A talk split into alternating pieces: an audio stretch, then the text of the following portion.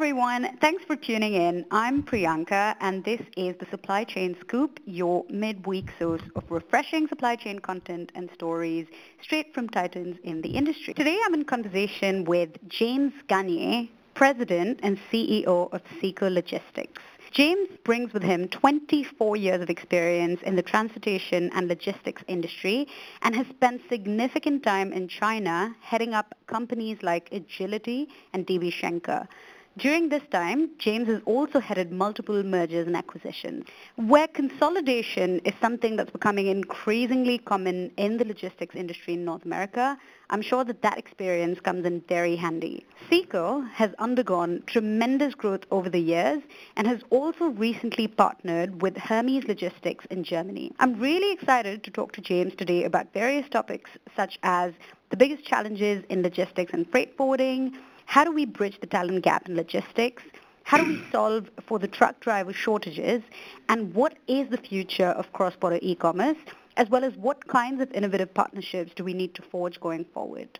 I'm really excited, so let's get on. Hi there, James. Really nice to chat with you today. The same here, Priyanka. Thanks for having me. Absolutely. Why don't we start with an easy one? Uh, how about a quick introduction to yourself and your role at SEKO? Um, so my name is James Gagne, and I am the President and Chief Executive Officer of SEKO Logistics uh, globally, based in Itasca, Illinois.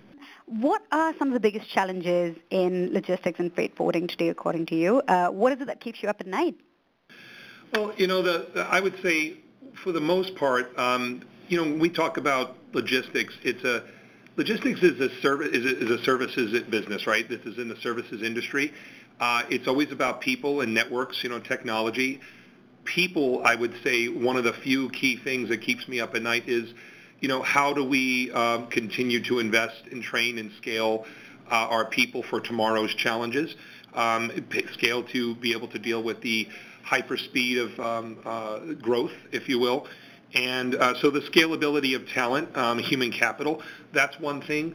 Uh, another would be, um, you know, when we think about challenges, but also opportunities, is is, is the industry's move into more of a, a digital world. You know, uh, what is the future? You know, the, the future of the digital uh, freight forwarder, the digital 3PL, uh, and that speed and pace of change. A third uh, element that I would I would say, which we're we're excited about, although it's a, it's a challenge, and we see that as a great opportunity for our customers, is what's happening with the whole move into all things omni and online. By omni-channel or omni, I mean the all-encompassing consumer who wants to have his or her product there, you know, right now um, in real time, uh, and who is not satisfied with uh, what you would call the five or seven day delivery and who's looking for their product same day, next day, and wants the and wants the, the data feed, wants the information uh, in real time, if you will, for their product. So that consumer uh, who mm-hmm. is buying either through their cell, their multiple channel, wholesale, retail, et cetera, uh, that type of consumer. So those are the three that I would I would mention. Wonderful. I think I might be one of those consumers, so I'm sorry. um, I'm, I'm going to pick up on a couple of things uh, that you mentioned, James. So now you mentioned that logistics obviously is going digital. With logistics going digital, there seems to be obviously a big talent gap in the industry. How do we solve for that? I think the traditional way of looking at this would be, hey, let's you know look at uh, bringing in um, people who may have some experience uh, with um, technology, but who are industry veterans, right? And you know, as I've shared with my leadership team and a number of our partners, uh, we want to be anything but traditional in this space. And so, uh, what we've been doing uh, in uh, recent uh, years is we have step by step been filling key positions, um, creating ones that we think are you know critical for the future, with um, experienced high energy, very driven, um, and very talented individuals who are not necessarily coming from the industry. Uh, so one example is our chief operating officer, Rick. You know, Rick Lee, uh, our chief operating officer, uh, whilst having experience um, with uh, the Courier Express side of the industry, um, has also spent you know years uh, doing what we call really working from the other side of the table uh, on the client side and having procured transportation and logistics services um, in a very senior global supply chain and transportation role uh, embracing the importance of technology.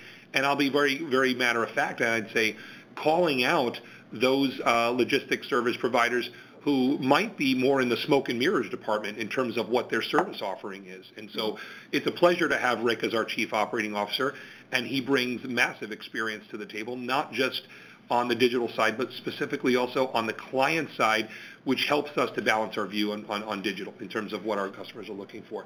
Um, our, we just ha- we just hired a, a CFO as our, our, our recent CFO, our CFO retired, and our new CFO Matt Brown um, has uh, tremendous uh, background in um, uh, what I would call more of the uh, the automation side of things, uh, BI in terms of business intelligence, and uh, those type of platforms that are really important, not just to thrive, but really to survive and grow going forward. Uh, and uh, he also has great experience on the M&A side in terms of acquisitions, similar to some of my experience. And so it's a great team considering going forward we're looking really to balance our both our organic growth with um, uh, with M&A. Uh, and uh, again, to come back to the point of automation and digitalization, uh, very savvy in that space. And so those are just two examples of at the leadership level um, human capital changes that we've made that, that have really spoken to our strategy. That's amazing. Sounds like a fantastic team that you have up there. Uh, you yourself have spent a considerable part of your career in China. Um, I'd be really keen to understand, uh, you know, the biggest differences between working in logistics in North America versus China. Well, do we do we have a few hours to talk about that, or do we have minutes? um, what a topic! Um, thank you for asking me that question. I appreciate it. The uh, you know, um, I, I get asked this question periodically, and um, you know, uh, one of the questions I received recently, Priyanka, um, not long ago, I should say, after spending some time back here, I said, James, you know, what's what's one of the biggest changes that you have experienced culturally in moving back to the U.S., both I think in the workplace and on a personal level. And I, I said, you know, the United States is such a vast country, just like China is such a vast country. And I do feel that on a number of levels, the countries have a lot more in common than people think. Mm. Culturally, there are many cultures within China, and I feel in the U.S., you know, whether I travel to Oklahoma, or I go to Nashville, Tennessee, wherever I may be around the states, visiting our partners, meeting with our clients. Uh, you know, not every place is like New York City or like Atlanta or like Dallas, right? We're all they're different, um, uh, and and so I, I love the the diversity is awesome, uh, if you will. Mm-hmm. Just like there's a lot of diversity in China, and I, I, you know what I would say is one notable difference is I, I think that, and it's probably more of a call to arms for us in the U.S. That is the pace of change, I, you know, in the United States, it actually is growing. It's, it's growing much faster. But I think in terms of grasping that hyper uh, pace of change with technology in China is even is even faster than what's happening in the United States. Let me give you an example so that this this is not a, a too fluffy a comment for the audience. Um, if you go to Shanghai today or Beijing or wherever you may be, um, you'll find that uh, many, many, many people do not even need cash to live their lives. They don't need cash to function, to function in society. Uh, you know, I was on a line uh, to buy a drink at one of these convenience stores not long ago, and I was like number eight on the queue. The seven people in front of me were using their WeChat uh, platform and their QR code to to buy uh, the products that they were buying at the store. And then I came up to the register with my cash, and the, the, the, the person behind the desk looked at me like I was from outer space uh, because I had cash. You know, many Chinese today travel around the world, and they, they come unstuck because they haven't realized that there are many other parts of the world that are not completely or almost completely cashless. That's not to say that China is completely cashless, but you get my point in terms of the changes. The, the, the, the, the matriculation of mobile payment, the mobile payment industry is, is unbelievable. The pace is phenomenal in China. Um, why I mention that is that it's gonna, that has an impact on the state of logistics. If you think about buying stuff online, using gaming platforms to, to purchase products, uh, you know, and having capital accounts on those platforms, this is a this is also I think a, a difference that is is growing.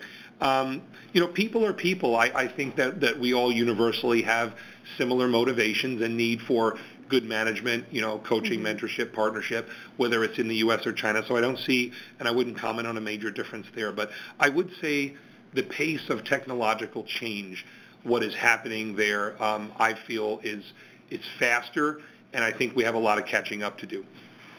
Wow, that sounds incredibly interesting. And I'm going to take you up on another conversation specifically just for this. But in the interest of time, I'm going to move on to the next one. How do we solve for the truck driver shortages in the U.S.?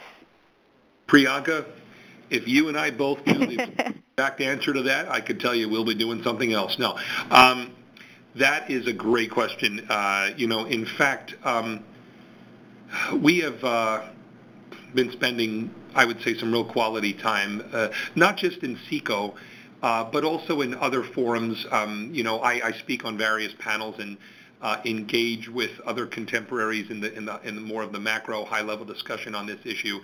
Um, I was actually talking with uh, uh, someone from the um, more the investment bank side of the industry recently and other players about about this, and uh, we were we were in a really good debate and a healthy debate about whether this is a structural issue or we're going to see um, the driver shortage issue, you know, mitigate in a significant fashion in the next six to 12 months. Um, and you may say, well, James, how could that happen given everything we're reading and hearing about? Well, the only way that we could see that happen um, in terms of a, a waning uh, negative impact, if you will, or improving situation would be if we saw demand for uh, short haul and particularly long haul, line haul trucking services uh, go down significantly. So what could cause that? Well, obviously, if the economy was to slow, um, you know, in the second half of next year, or get, you know, if we were to see a slowdown, uh, there's no doubt that would impact positively, if you want to call it, the crux of the and crunch of the issue with drivers. Mm-hmm. I don't mm-hmm. think it would go away because this is more of a generational issue versus it's not, you know, if you look at what's happening with uh, kids coming out of school today who's interested in taking these roles and specifically the long haul driver, the long haul versus a short haul. On short haul, you could be home at night. On long haul, you're not going to be home at night. And when you look at what's, you know, the, the gap in generations, particularly with, um, you know, millennials and the next generation, you've got a lot of people who are compared to, say, my generation or the generation before myself, who are not um, uh, disposed to putting in those kind of hours and spending that kind of time away from home, and are searching for probably, you know, more and more purpose in what they do, and they can't find that necessarily in uh, line, you know, in running a long haul. So, um, what do we do? Well, uh, we we can see clearly that asset uh, players out there, and we're more of non-asset, so the asset players are paying a lot more. Um, we're seeing and we're hearing more stories now about you know, uh, investments in vocational schools to train 18-year-olds earlier on to get into this type of the business. Wow. Um, we're looking at, I believe, there's more focus on how to attract, um, you know, the other, you know, other genders uh, for for this type of work. And um, I would say, uh, in addition to increasing uh, salaries and stuff like that, you know, we are um, as uh, as SEKO, uh, you know, we're also looking at well, you know, how does one look at running a line haul service um, and creating more uh, capacity uh, doing that versus um, outsourcing, if you will, a large chunk of, of, of what we'll call long haul today. Uh, you may say, but James, how's that really going to solve to the driver shortage itself? Well, it doesn't completely solve to the driver shortage issue, which was your question. Uh, but what it does do is, is in our industry for our clients, is it provides more flexibility and less uh, lower risk on uh, the kind of uh, price hikes that could come to players who are completely dependent on on a handful of companies to manage their trucking for them and for their clients uh, for that part. So those are some ways. You know, driverless um, um, uh, driverless vehicles, more autonomous vehicles. Um, I was just on a panel. This came up in a, in a big way, as you can imagine. Mm-hmm. And um, you know, our view on that pretty clearly is for your long haul. Okay, meaning your your um, lanes and for your trips that uh, typically will be you know interstate uh, and that will um, not touch an inner city, if you will, or a very Yeah. dense urban area, that we are quite positive and quite bullish on uh, the advent of, of, of, of autonomous vehicles. I was just reading, uh, and I'm, I hope I'm not going too far off here, but an article, I was just picking up an article earlier this morning at home, and they were talking about, um, I think it was Rolls-Royce and, and, a, and a particular carrier uh, are teaming up to look at autonomous ships, uh, autonomous vessels, right? That are today, you know, your 20,000 plus TEU ships on the container industry, container ship industry that, you know, is complementary to what we do. And I thought that was amazing because of what's happening with, um, you know, I mean, cr- crews are a lot smaller than they, than they- where they were 20 years ago. You can have massive ships that only have a you know a handful of people now, but the the whole point there is is you know what are we doing about fuel? What are we doing about you know um, autonomous ships, things like that. So back to uh, trucking, we see that on the long haul. We do not see that on the uh, dense urban areas, not at all, because safety, among other reasons. If it if it is adopted, it's going to take it's going to take a lot lot longer time than that of uh, what we would call your your long haul. So that is definitely a technology play that we believe is going to change the game in the in the, in the months and years to come. Right. And if you were to put money on which year you would think long-haul autonomous trucks actually become commercially quite common, uh, how many years are you looking at, you would, you would think? Well, um, I would say that if we want to talk about more uh, commercially adapted and more, you know, call it ubiquitous, if you will, that's probably going to be another 10 years or so. Um, I wouldn't suggest 20, but I wouldn't suggest five. I think we're talking a good 10 plus years out, if you will, for that. But in terms of, you know, how we see this continuing to drip feed into what we do uh, in the network, in the marketplace, um, I believe you're just going to continue to see more and more progress in this area because, again, it is just, you know, it's the nature of your of your question. Um, does it mean that you're uh, not ever going to have people in these trucks? Uh, I would also argue that there, there's a question mark there.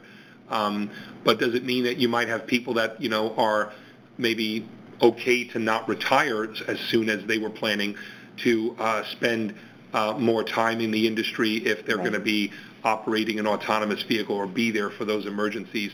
Then the answer would be that uh, I think we might see that as a positive, uh, um, uh, you know, derivative coming from this. Yep, makes sense. Uh, let's see how that plays out. Another question. So SEKO has recently gotten into a, a really interesting strategic collaboration with Hermes in Germany. Why? And what impact do you think uh, that'll have? Part of our strategy, uh, one of our three uh, strategic imperatives, global strategic imperatives that we launched about two years ago, was that we will strengthen our global network as a company. Um, you know, despite uh, the innovation and the focus that we have had on building out our own IP in SEKO, which uh, I would just share with the audience, we have been so purposeful and focused in the last, you know, 10, 15 years plus on, and even longer, on um, building out and uh, owning our own IP as it relates to enterprise applications that derive value for our clients, such as uh, a warehouse management system, transport management system, uh, what we do on demand chain uh, for visibility, et cetera. Um, you know, it's really important to have a network uh, that is there to really be relied upon and to deliver value for our clients, our customers, you know, whether they're American accounts uh, or they're Chinese customers, they're global in nature, right? And they've been global in nature for some time. And uh, whilst we have been in Germany, uh, we have found that, you know, uh, despite the importance of SEKO's name and our brand equity and our flag, uh, we have felt that we can bring much more value to our customers of today and our clients and customers of tomorrow, uh, whether they're uh, looking for or searching for uh, white glove type of services and support, uh, whether that is a two-man home delivery for a big bulky product or that is a parcel that you or I are buying, you know, or uh, sourcing cross-border. Um, by having a scalable, um, investment savvy in the, in the area of technology, uh, cross-border e-commerce focused supply slash demand chain forwarder in that country and one who is really scalable. Um, and one, by the way, who does not have a network in the U.S., does not have its own operations in China and other markets, and who has been more than willing to go uh, exclusive to work with us in, in certain key markets. Mm-hmm. Um, we found that company in Hermes, and uh, we took the step um, at the senior level of the company to agree um, on you know matters of exclusivity so that we could, you know, we could make one and one equal four or five for our clients going forward. So, you know, we're very, very pleased uh, to have gained a well-established partner in Hermes. You know, Priyanka, they're one of the largest players on European parcel and two-man handling, not just Germany, uh, the UK, France, other areas. Um, European parcel, two-man handling market, and they're just a highly, highly efficient provider of supply chain solutions. So you know, this partnership is really going to blend together uh, the heritage, the experience, and really innovative services of two, you know, like putting us in there, of course, highly respected logistics companies, whilst it's going to strengthen our respective global network and our local presence. And so this is a departure from where SEKO has been in the past as it relates to how it looks at, at its relationships internationally.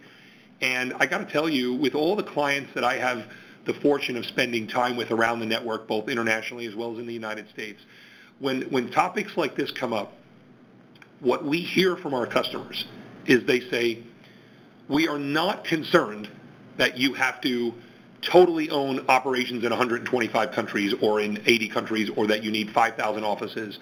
We are much more concerned about your ability and I'm going to use a word here that um, I hope doesn't offend anyone in the audience, but when you make commitments, you live up to them, and in my terms, you get shit done.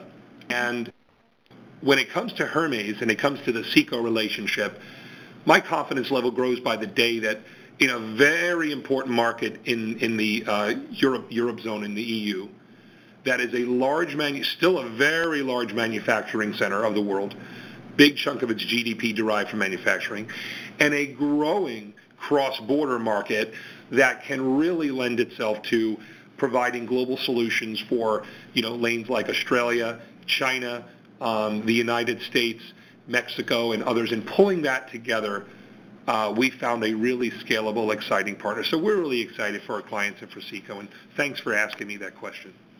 That sounds absolutely fantastic. Also sounds like a really great partnership, uh, especially when it's a win for um, yourself, your partner, and your customers. Uh, so that actually does sound fantastic. Um, thanks, James. Um, yes. a, a, little bit about technology. Um, what hmm. is the top most innovative idea or solution in this space that you've heard of recently uh, that you're keen to explore, outside of probably autonomous trucks? Yeah. The, um, you know, I, there, there are a lot of things I could say to answer this question. Um, what I will say to start off is that, you know, I think many would um, want to talk about blockchain or would want to talk about, um, you know, we've already talked about autonomous vehicles. Um, I'll delve a little bit into IoT today or the Internet of Things. Uh, but what I'd like to share, which um, I think there are many, many people that hopefully will listen to this uh, podcast that will get value out of, is that we are um, we are just totally obsessed and fanatical and maniacal about um, building out the true omni experience for our customer base. Um, you know, and, and more specifically, uh, we want to create a future um, in terms of what I call creating the future of logistics. I share that a lot with our people because I think that's what we should be doing every single day we get to the office and when we leave, and we need to be waking up thinking about it, going to bed thinking about it, and importantly acting on it. But we are um, obsessed about uh, a new paradigm in the whole industry, which to me is more on, on demand chain versus supply chain. What do I mean by that, Priyanka? I mean many, many, many, many companies today, they continue to talk about the supply chain, and we have many, many clients who have a you know chief supply chain officer or head of logistics and supply chain, and there's t- certainly nothing uh, wrong with those titles. but we do believe that um, the future of now, the future of yesterday, is really in playing to the client's demand chain and to our customers' demand chains. How to react, how to be proactive, how to use predictive analytics, how to get in front of our customers' customers, and to be able to manage better to the demand chain. Because when you think supply chain, you think about logistics as a part of the supply chain. You also have planning, you have sourcing and procurement, you have, you know, the manufacturing component, uh, you have distribution, right? All of those different elements of a supply chain. And logistics is part of that. Well, logistics is becoming a more and more critical element of the demand chain, and that is really when you or myself or others are buying products online in particular, and you don't even know we may not know that those products are sourced overseas. Mm-hmm. Why? Because of the SKU variety. Why? Because of the price point. And you might be buying a product that's actually going to be delivered to you from Germany or UK or China or Australia, if it's, say, in the United States. And how long does it take to get to you? What visibility are you getting? What if you wanted to change your mind about, you know, um, and, and buy additional products? How do you, you know, what about opportunities to, imagine, you know, imagine this uh, opportunities when you're actually tracking a parcel where you are getting promotional feeds from the Pure Play website or from a retailer that you're purchasing that product online for. On the tracking site of your product, you're actually getting updates on new products that are being offered that can take you directly to that, that product and then the checkout aisle. Um, and that definitely supports uh, our customers' revenue streams because it doesn't become just a conversation about cost. I'm mm-hmm. getting into branded tracking portal, portals that support promotion. So it becomes more about how do we help our clients grow revenue. So the technology that we're deploying, and you probably can hear it in my voice, I'm really passionate about this space. You know, when I talk to people, they look at me and say, "You're you're doing that? You know, you're you're investing in that? Well, we we're not doing that." And and it creates a whole new conversation. And if you think about what's happening with retailers today, it's more of I call the, the bookends. It's on the extremity of, of the conversation. You want to talk about the returns experience and how do you make that more digital? How do we how do we create value in that space for our uh, customers and their customers in processing a return? There's a lot of statistics out there as you already know, um, on what happens from an abandonment standpoint.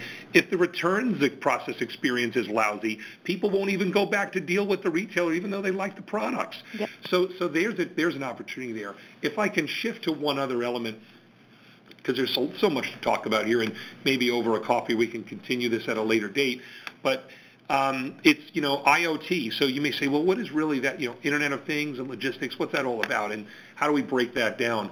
You know, think about um, if you're in the fulfillment business like we are, uh, you know, the, the customer of yesterday, I like to say to keep us all more competitive and hyper-focused and hyper-paced, mm-hmm. the customer of yesterday, you know, with a more digitally and smart device, think about your home, how smart it's becoming, um, whether it's with appliances or other products, you know, our cell phones, how they're becoming smarter we will not even know it and we'll actually be requesting that a product gets replenished from a warehouse to be delivered to our home and we will not even need to go back online for it because if it's a certain type of product then when it's at its end of usage life or it's at its end of its consumption then we'll be getting uh, you know that product delivered as a as a replenishment to our home and then we'll be billed for that. And you know to be able to set up our facilities to be focused on that going forward and leveraging IoT. I think this is great stuff. We're very excited about it. Uh, and there's, uh, you know, pr- uh, an example of that, um, if I can use one, because if it wasn't specific enough, printer, printer toner, right? Mm-hmm. You know, a lot of people have printers in their homes, and uh, when your toner, your ink cartridges are running low, you don't have to go out to the uh, the store to buy them. They get to a certain point, it's connected to device, and then a warehouse, uh, you know, 3PL partner fulfills that for you, and then it gets delivered in, you know, 48 hours or whatever it is uh, to your home, and then it's right there on your uh, doorstep. Oh wow, I didn't need to go to the store to, to go buy that again. So in there, and you're going to see that, that you're going to see that grow significantly. I think over the coming years, it's not going to take a generation for sure about that. So, you know, again, a lot of other things I could share. Um, uh, but these are areas that we're very interested in. Now, I'll put, I'll, I'll share one more because I think it's worth noting. Uh, we do a lot in the medical device space and med tech healthcare, mm. and uh, you know we call part of our white glove service offering. So you know, if you think about some of these large machines that get delivered, like you know, CR, uh, CT scanners, MRI machines, and whatnot, um, you know, we, we are uh, without a doubt uh, very clear in our future that um, you know hospitals and the people that are responsible for the supply chain in the hospital side, who are customers of our clients that are major healthcare providers, will want to ensure that um, they have quick, you know, clear visibility and even remotely visibility of uh, the residual hours and the number the hours of usage of a machine, and when it's time for that machine to get uh, replaced, if you will, or brought in for uh, some form of maintenance or repair. And uh, we want to make sure that you know our technology is able to provide those type of that type of visibility, uh, in addition to the uh, asset demo management programs that we run today. So I hope that gives the reader or the audience a little bit of insight into some of the areas that we're passionate about and obsessed about, continue to invest in. Yeah, wow, that's hugely exciting uh, and really forward-thinking. I mean, obviously, um, I know this because I work in the space that logistics is hugely exciting, and uh, a lot of people that don't seem to think, you know, that it's just moving trucks, but there's really, uh, uh, you know, a lot of really cool stuff going on in the background. Um, so thanks for thanks for talking a little bit about that. Um, final question, uh, and I know you alluded to this before um, about the importance of strategic collaboration um, yes. and partnerships, uh, especially as you were speaking with Hermes uh, quite passionately, if I might add. Um, it's quite clear that companies can't work in isolation anymore, and strategic partnerships are the way forward. Uh, what does an ideal partnership look like, and what kinds of players need to come together? Let me just say that uh, on a few key levels, uh, we have, as we've moved the company forward, you know, my team and I and our partners, we, we, we've found that doing things yourself, um, and, and even if I take technology as an example, which could be of interest to some, uh, when it comes to technology, we have prided ourselves for many years, as I shared earlier, in our ability to um, innovate, you know, and, and really to, I'd call it design um, you know, plan, design, develop, uh, disrupt uh, as uh, as SEKO and with our own resources uh, in multiple spaces, you know, including again our our own um, uh, uh, technology, our own enterprise applications and platforms. Now, in the in recent recent years, we have come we have come to the foregone conclusion that in order to really scale and deliver more value for our, our clients, we have got to recognize and respect that there are a number of players out there, particularly some of the startups in this space that are disruptors in their own right, who actually are not trying to um, take our business or you know take our cheese, as that book calls it, right, or move mm-hmm. it.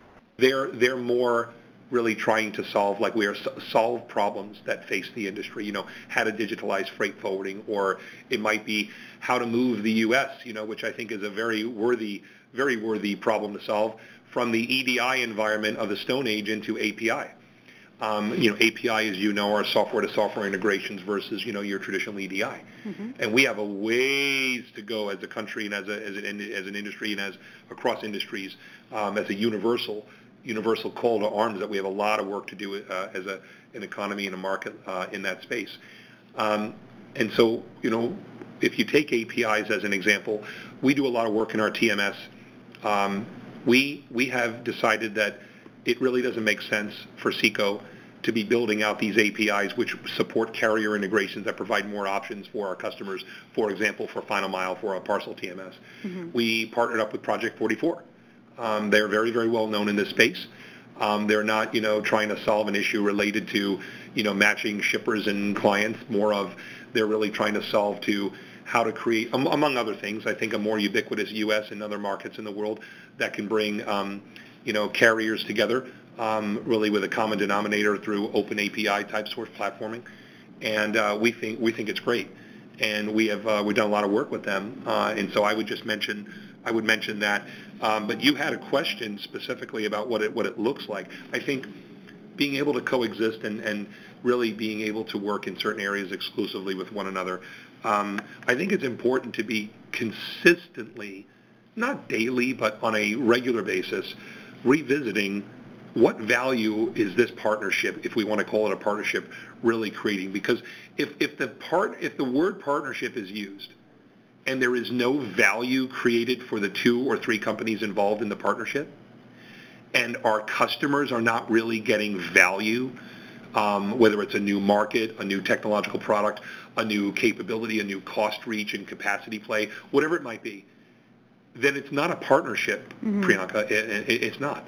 Uh, and so, and I think at the very senior levels of the organizations, um, having a relationship at one level does not constitute a partnership. It has to permeate through, if in the case of, say, like Hermes and SEKO, as it is more and more, both organizations, um, it has to permeate through uh, that. Uh, and trust, you know, being able to develop that level of trust doesn't happen overnight. You don't just put out a press release mm-hmm. and then automatically you have a partnership. Um, I think that's a lot of fluff, and I think anybody that says that is, um, well, I wouldn't want to use that word on your podcast. I, I think you oh, know go what on, I would. Then. Um, but I would just say that again, it's about you know is value being created for the uh, companies entering that partnership, for their clients or their customers, to, and for their shareholder partners. To me, that is probably at the essence of you know when I think about is this a partnership or not. And to be very candid, um, we've had a number of cases in the last years where uh, I think we had entered agreements, especially with international uh, uh, state agents where it was an agent agreement, but it wasn't a partnership, Priyanka. And we were not really seeing the value for our customers, especially our, our U.S. and China, U.K. and other based accounts. And so we've made a, a number of, of, of, of areas like that. Really knowing what each of you is strong at and where your wheelhouse is, that's very, very important. You know, mm-hmm. like the example with, uh, with P44. Um, we partner with certain airlines and ocean carriers. Um, they're asset players. We're very asset light. They have capacity. We don't. We have clients and we have, you know, we have business uh, which they need and they appreciate. Uh, and so those are examples of that. But you're going to see in the marketplace, I would just posit for the audience, you're going to see, I think, hyper extension uh, of new collaborative deals that may not result in an acquisition, but that may be, in part, like part of our strategy, we have organic, we have strategic collaborative partnerships like Hermes, and then we have acquisitions or M&A that just downright we look to acquire a technology, like right. in the case of um, our Australian uh, partner that we decided we would acquire that um, company in Australia that already has a sprawling global business and is a five-year-old company that we love to still run like a startup because it's very exciting for our clients. We're nimble, we're fast, and we're focusing on in, investing to further scale that platform to take our cross-border business to um, a hyper million number figure of, of orders per year we're going to process for our accounts and the returns experience. So, and that plays to our omni-channel strategy. And that plays, by the way, to the demand chain. So I'm just trying to tie this all together for the audience if that, if that makes sense. Yeah, that makes a lot of sense. I guess I guess what you're saying is that the verdict is, you know, you don't have to reinvent the wheel. You want to find someone that has the same motivation uh, and vision uh, that you do to solve common challenges within logistics. Uh, but but companies can coexist, and you want to partner with companies that have uh, th- that you can trust uh, and that are on the same path as you are, and that's where magic happens. Yeah, and I think uh, you know you. Um, um, uh, I just add a little bit more to that because um, I, I, I were a little bit remiss if I didn't. I would be regretful if I didn't say this. I think any form of strategic collaboration um, that has that you know multiple level of relationship and, and credibility between the, the companies really becoming a partnership. Both sides see that the where, where the value is being created for their respective accounts. Um, you know how if you were to kind of you know put more of a put a Venn diagram diagram in place, how the circles when they meet, how they create more value for uh, their customers and shareholders and whatnot. It is very important to be very to be clear in my world on the strategy. You know, what are we really trying to achieve? Um, any international future partnership that we strike, even deals we even on acquiring companies and acquiring businesses, working within our network, and even with our customers, Priyanka, I found it very exciting to be able to have the time with our customers. It's one of the things I love doing is sharing the story of us and our future and, and how that's going to help our clients.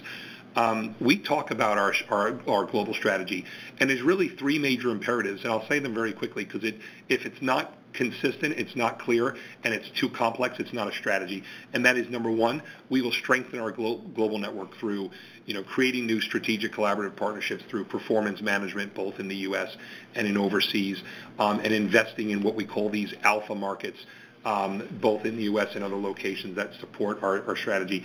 The second is we will densify our client value proposition, and that basically means in the area of white glove and in the area of omni-channel with demand chain at the forefront, is we will continue to focus on acquiring business in terms of uh, landing new customers, growing within our client base, whether they're retailers or others, with the all, you know, the growing omni-consumer and the requirement for white glove services, whether it's in the healthcare industry, store development services, even within other retail and in events management and whatnot, um, even in commercial defense. Uh, those two um, areas of the value prop are underpinned by our focus on technology that I've talked about a bit today. And our third and final imperative is on globalizing value creating, pro- creating processes, or VCP, and that gets very much to our client solutions grouping. It gets specifically to how within ground, which is domestic, you were talking about driver shortage, how within uh, the ocean side of, of the transportation part of the journey, how within the air side of the transportation part of the journey, I call the five Ps. How do we think about policy? How do we think about procurement? How do we think about uh, process? How do we think about performance? And how do we think about pricing? All of those. And that we push across the organization. It's an unwavering, steadfast focus. And uh, I love the feedback from our clients when we talk about that because um, clients and others say you're so clear about what you want to do, and that means you know what you don't want to do. Um, and I know you didn't ask about this, but strategy is very much about what you don't do or what you do not do versus what you do. And uh, you know we have established uh, some bullets around that. Maybe at another time we could talk about on a podcast uh, if you want to. Um, you know how to think about strategy and how that relates to the logistics industry. So, um, lastly, uh, on my side, I I love my team. I'm very passionate about my team uh, in SEKO. Uh, we have a great leadership team, and we have a great network in our in the United States as well as a number of countries overseas. Uh, we are uh, we're really excited about the future, no, no, matter what challenges are thrown at us. Uh, and um, this is just an amazing industry. Logistics is actually a sexy industry. People don't believe me, but it is. And we dream big, we have fun, and we, we get shit done. Sounds fantastic. Well, this was uh, this is really uh, tie up to a lot of the stuff that you've mentioned, uh, and I think I'm definitely going to take you up on uh, that second podcast. And I've been taking awesome a lot of additional questions, a lot of things that I wanted to ask off the back of what you said, but in the interest of time, I couldn't. Um, uh, and I think this all sounds fantastic. There's a, a lot of cool things happening on the horizon, um, and I am, I for one, certainly believe logistics is sexy, which is why I'm in the industry. Uh, and hopefully, after listening to this, um, a few more people will believe so if they don't already. Um, it was really nice chatting with you, James. Thank you so much for taking out the time to speak with me. Thank you very much, Priyanka. Thank you.